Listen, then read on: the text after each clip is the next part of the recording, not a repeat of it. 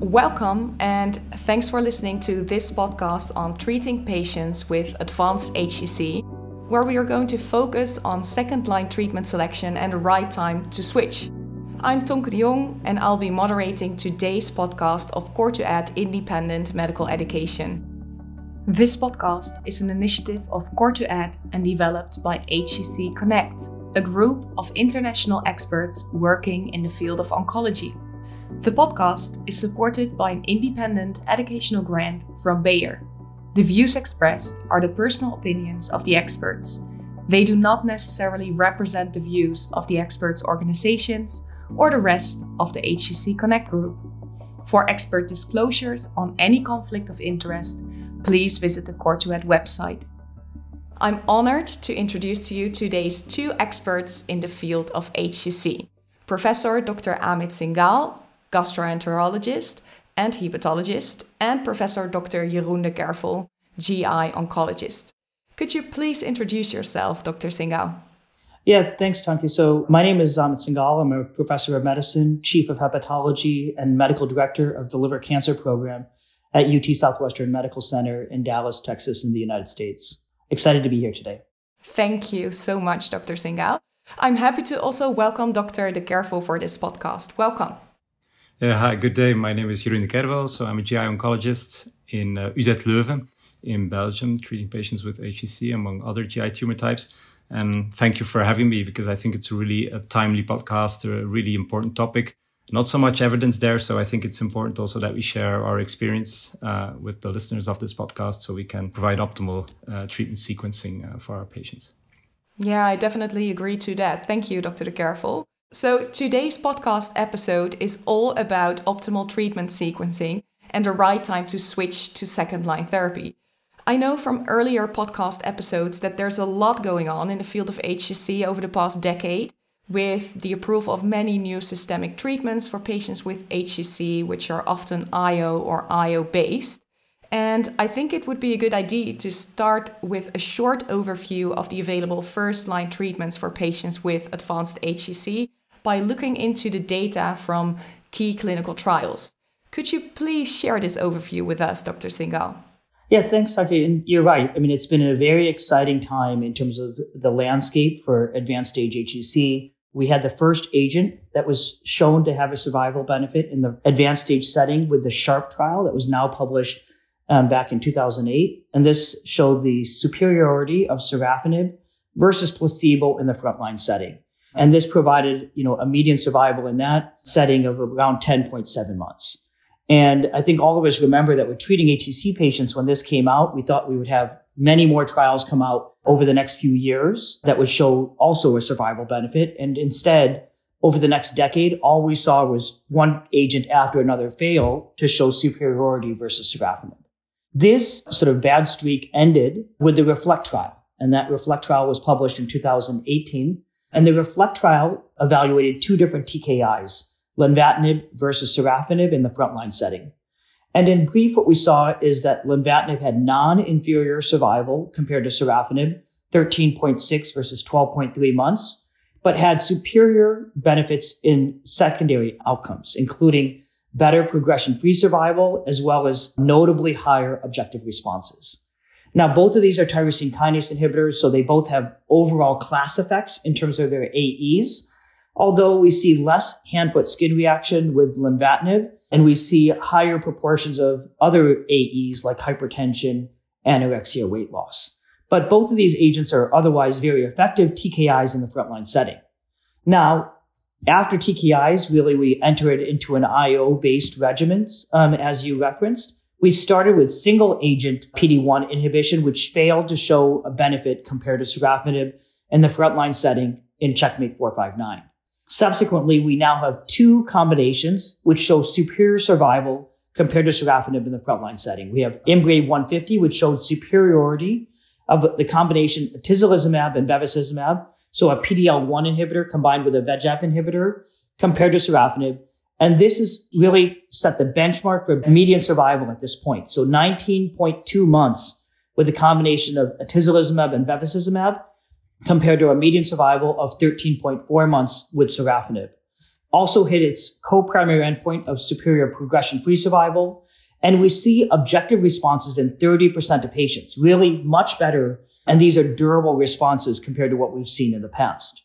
Subsequently, we've seen the Himalaya trial showing superiority of durvalumab and tremelimumab versus sorafenib, 16.4 months versus 13.8 months, also showing improved objective responses in 20% of patients on the combination of durvalumab and tremelimumab versus 5% compared to sorafenib. So really, once again, superior survival, superior objective responses.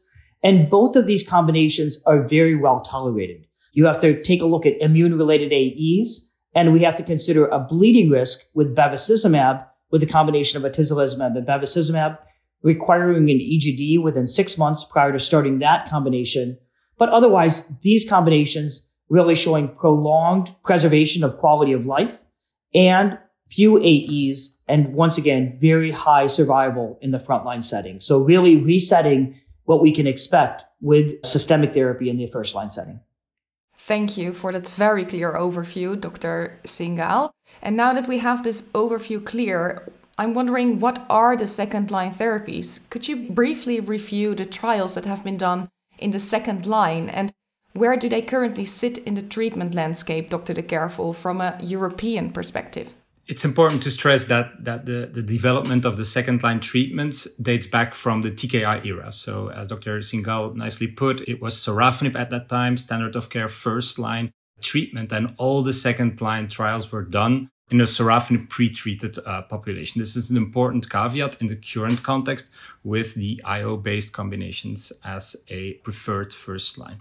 Nevertheless, the in Europe approved second line treatment options are regorafenib, and regorafenib is also a TKI and was tested in the RESORCE trial, uh, which demonstrated an improvement in overall survival compared to placebo in patients who tolerated and progressed on first line sorafenib. Then in the celestial trial, cabozantinib, another TKI, was tested again, showing improvements in overall survival compared to placebo in pre-treated advanced HCC. And finally, the VEGFR2 monoclonal antibody ramucirumab also improved survival in pretreated patients with HCC, albeit restricted to those patients with a serum um, alpha fetoprotein AFP level of more than 400 nanograms per ml. So regorafenib, cabozantinib, and ramucirumab are the approved options in second line in Europe improving overall uh, survival in this context, but we have to stress that this improvement is, is rather moderate, I would say, with a median of about two months OS gain uh, for all three drugs. Given that you are from a different part of the world, Dr. Singal, are the same treatments approved second line in the US? All three of the, those agents are approved in the US, regorafenib, cabozantinib, ramucirumab. I think the other combination that we have approved in the second line setting is the combination of ipilimumab and nivolumab. So a CTLA4 um, and a PD-1 inhibitor in combination. This combination had accelerated approval based off of phase two data. So in contrast to the other three, which have been shown to have superior survival in large phase three studies, this combination was really had approval based off of exciting phase two data showing high responses. And so this is still a combination that has approval and can be considered in some select situations you point out that those second line treatments have evolved and developed in the era of sorafenib. So I'm wondering what are the possible sequences in therapy of patients with HCC now, as I understand that IO combinations are the new standard of care first line. So what's your view on the best second line treatment after atezolizumab plus bevacizumab or durvalumab plus tremelimumab? How do you apply the aforementioned data with these new first line therapies and what's the role of real world data here? Dr. Singal? Yeah, I think that at the end of the day, um, as we've heard, you know, these agents were all evaluated after sorafenib, and we're now forced to apply them after these new combinations, um, atezo plus bev or durva plus tremi in the frontline setting, because those are really used in the majority of our first line setting patients at this point. Unfortunately, you know, we're not going to go back and redo large phase three trials after these new agents. And so we're forced to apply these data and really depend on real world data at this point. And so, you know, what we've seen is that there's small case series for some of these agents after atezo plus bev or durva plus tremi. For example, showing some tolerability as well as some effectiveness of agents like sorafenib or lenvatinib, cabozantinib, et cetera, after these patients who receive atezo plus bev. I think there are fewer data after durva plus tremi because this is a newer combination that has just recently obtained FDA approval, but we anticipate seeing those data come out over the next several years as well. I think we will hopefully see more and more robust data come out and we can then start to draw maybe indirect comparisons even of what are the optimal second line therapies after these new agents. Short of those data being readily available, I think many of us are forced to depend on, for example, mechanisms of action. So, you know, you have, for example, IO and VEGF inhibition in the frontline setting. And so you you want to choose an agent that gives you unique mechanisms in the second line setting. And so sometimes we use that to, to choose second line therapies. Which is just the same approach and thus the same sequencing, Dr. Dekervel? So there are many important things here. I think uh, that uh, Amit said. Uh, first of all, I think uh, these real world data we're waiting for them, and of course we're looking forward to it. But I think it's important that we realize which questions we can answer with real world data and which questions cannot be answered using these data. Real world data will give us, for example, an answer on the percentage of patients that can receive a second line or even a third line in the real world setting. And the first report suggests that this is about half of patients after a first line which is clearly less than, than most of other uh, GI tumors, uh, by the way. Real world data can also inform us on, on safety of using a treatment option that was initially developed in a first line setting and now used in later lines, but we do not expect major surprises uh, here. What, in my opinion, is very hard to do with, with real data is to compare effectiveness of different treatments. For example, a hard statement that option A is better than option B in second line. That will be very difficult to make using real data because these analyses are always subjected to biases, which are very difficult to completely correct for. So, so that taken into account, I think also we have to look at mechanism of action. This was already used as an argument. And also, for example, in Europe, we have to look at drug approvals by EMA. And so we have no immunotherapy option approved in later lines. So it's really a question of which TKI to give after a first line immunotherapy regimen. And there we have sorafenib, lenvatinib, all the options, regorafenib, cabo. However, also local reimbursement and insurance criteria have to be taken into account. For example, here in Belgium, the reimbursement of lenvatinib is restricted to first line use only, while sorafenib can be given in second line. And another example is regorafenib is only reimbursed after progression under sorafenib. So you have to use sorafenib first in order to be able to give regorafenib. So this is just an example how the local context might shape the treatment sequence in HCC. Yeah, I think it's really really useful to to keep those realities in mind, right? I think we can conclude based on this that we don't have good comparative data right now for a second line after IO based treatments. When do you think we get these real world data and what would you suggest to do in the meantime, Dr. Singal? Yeah, unfortunately, it will take some time to get these real world data. We're starting to see real world data come out after Tezo and Bev, relatively small numbers, but those will grow over time. The combination of Durva plus Tremi, um, as I mentioned, just recently obtained FDA approval in the United States, and we're starting to see more usage at this time. But I think it's probably going to be two, three years before we see robust second line data really come around. In part, that speaks to the effectiveness of our first line agents. And so, unfortunately, in the meantime, we're really dependent on expert opinion, mechanisms of action, and, you know, you heard not only are we trying to get second line, but we're trying to get third line. And so trying to think through what sequences will allow you to keep people on therapy the longest. Our personal approach is to use what we call a T minus one approach. So using Atezo plus Bev or Durva plus Tremi in the frontline setting, using our prior first line setting therapies, sorafenib, lenvatinib in the second line setting, and then saving our prior second line therapies to the third line. And I have to say, most commonly, um, although not 100%, most commonly, we will use a sequence that goes somewhat like Atezo plus Bev Durva plus Tremi in the front line, often choosing lenvatinib given the higher responses, higher progression-free survival in the second line. And then we use cabozantinib often in the third line setting because you also in the Celestial trial had 27% of patients who had third line use of cabozantinib. And so you have some data for cabozantinib in the third line setting. And so that's often a sequence we use, but I think short of real world data, we're forced to depend on these expert opinions and mechanisms of action. Thank you, uh, Dr. Singal. And based on what you just told me about the reimbursement realities in uh, in Belgium, Dr. Dekervel, I guess, or I'm assuming that for you it would be more of a TKI discussion.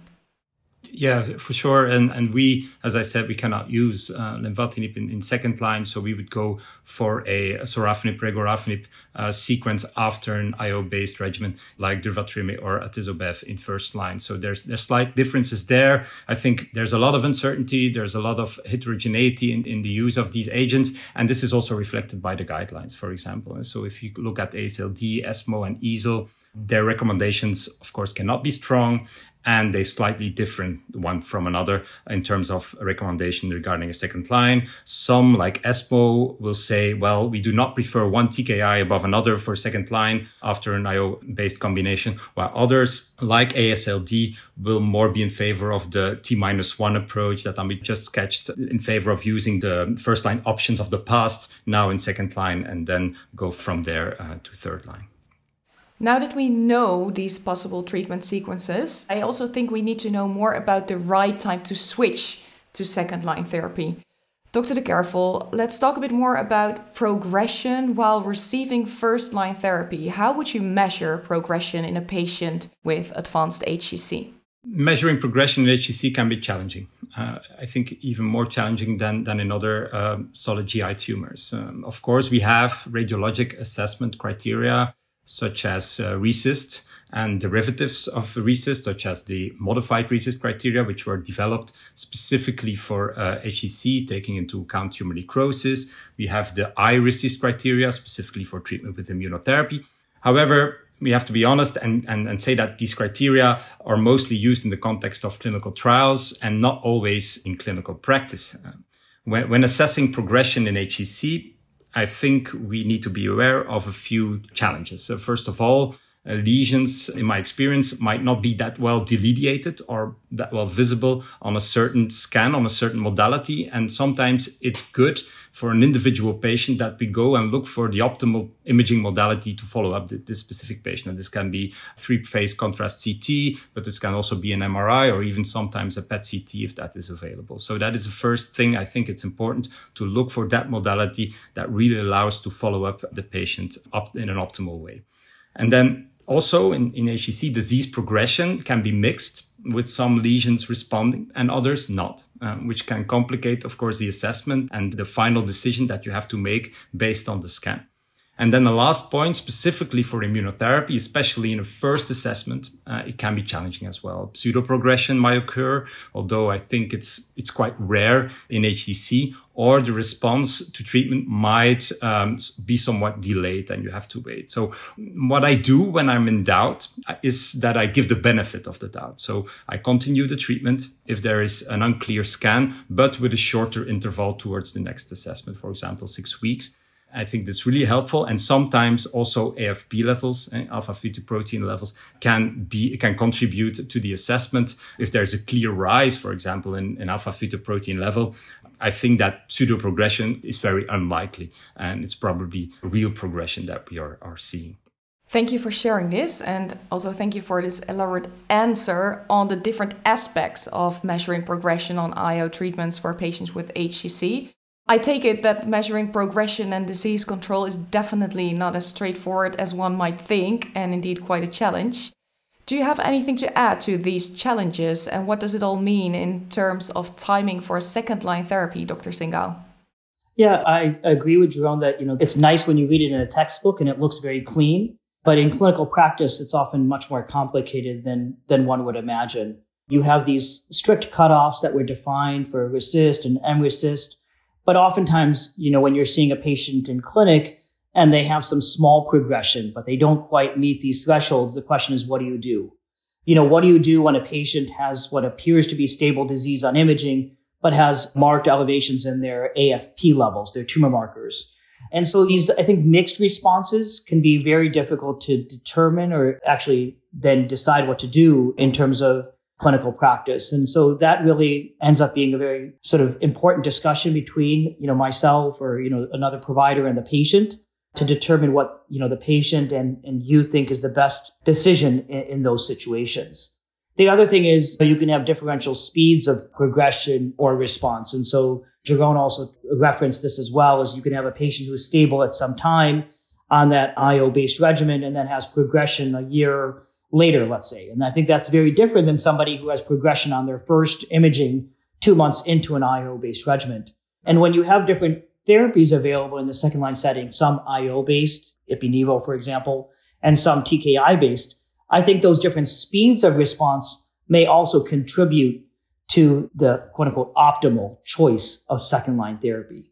And I don't know if we know the answers for exactly what all these different things mean, but I do think that we understand that those tumors and those responses likely differ in the second line setting. And so I, I think these aspects are going to bear out more and more over time. And the final thing that I'd say is that we do know there are data showing the type of progression differs. So if you have a tumor and there's local progression, local growth, that's different than somebody who develops new intrahepatic disease.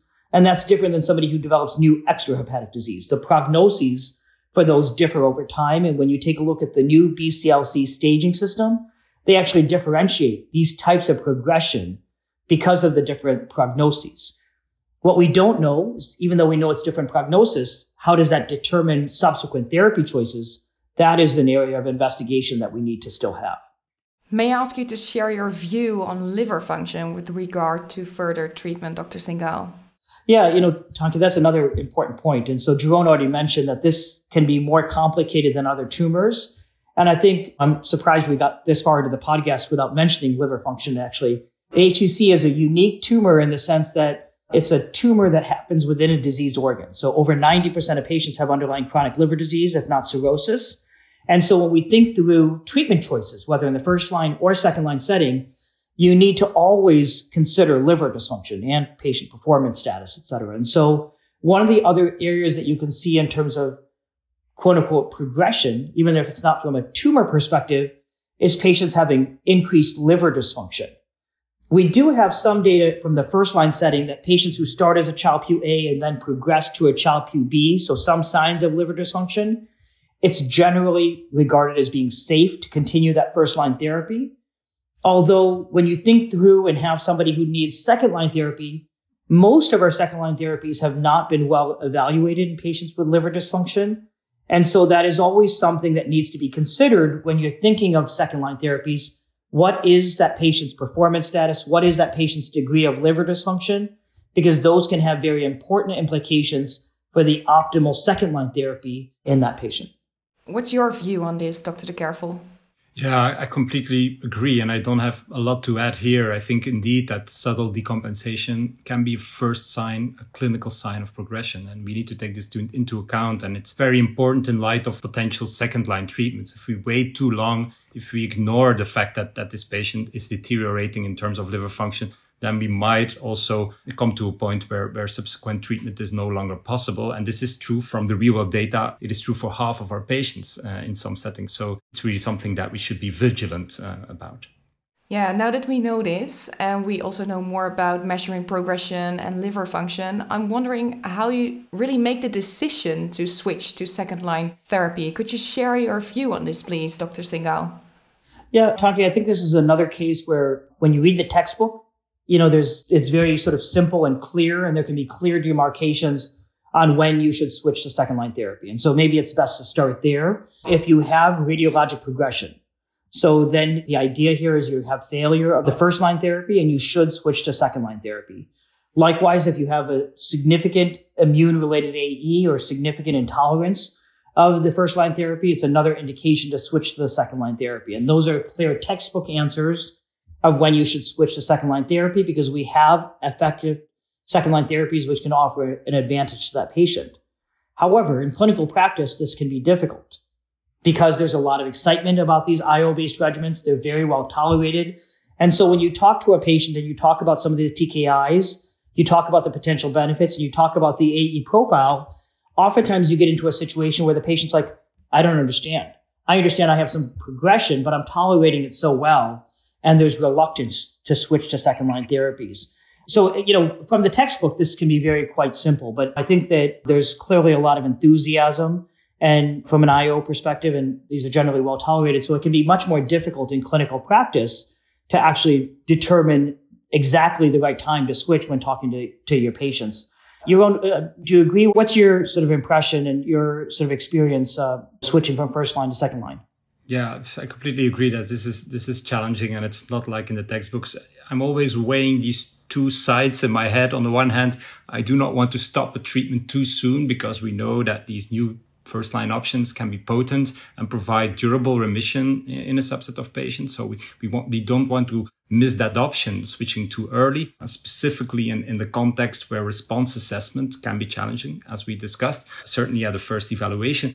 But on the other hand, we do know that we have these second line options and and I have patients, for example, that did remarkably better with a TKI compared to an IO combination. So that exists as well. So we do not want to miss that opportunity either. Uh, so this is everything we have to combine the state of the disease on the imaging, the evolution of the general condition of the patient, which also includes the toxicity of the treatment, the liver function, and then, as you mentioned really nicely, the preference uh, of the patient and how comfortable he or she feels uh, in terms of, of, of switching uh, uh treatment. But this is the integration that we have to make. This is really the challenging part of the clinical decision process. But this is what we have to do on a daily basis.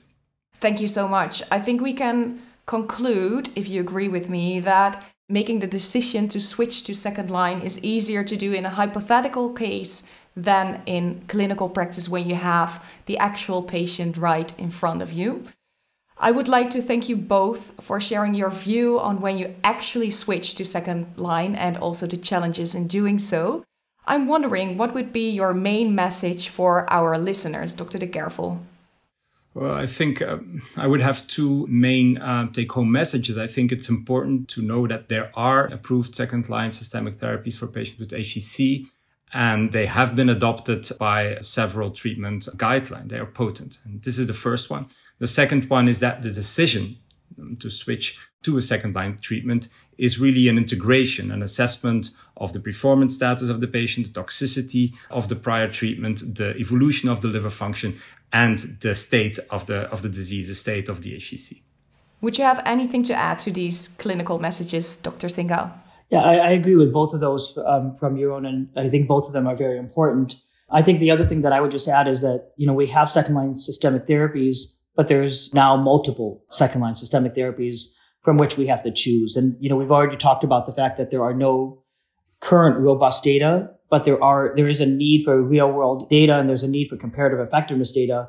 And so that I think that would be my other point is there's a there's a need for comparative effectiveness data to really determine the optimal second line therapy and even beyond comparative effectiveness data, ideally there's a need for biomarkers. So we can really move from a one size fits all to um, a world where we have precision oncology actually implemented um, in clinical practice. Thank you both so much for sharing these important messages and for your experiences deciding the right time to switch to second line therapy for patients with advanced HCC. I've learned a lot and take with me that the systemic treatment landscape for patients with HCC is rapidly evolving, which makes it even a bigger challenge to define optimal sequencing for the patients who progressed on these novel therapies. Thank you both, Dr. Singal and Dr. Dekervel. If you like this episode, then please look for the other episode of this series where we discuss the treatment options for patients with advanced HCC who are not eligible for IO first line. You can find the COR2ED medical education channel on your preferred podcast platform. If you are interested in finding out more about HCC, then please visit cor2ed.com and select Oncology. If you like this podcast, then don't forget to rate this episode or inform your colleagues about it. Thank you for listening and see you next time. This podcast was brought to you by COR2ED Independent Medical Education. Please visit cor2ed.com for more information.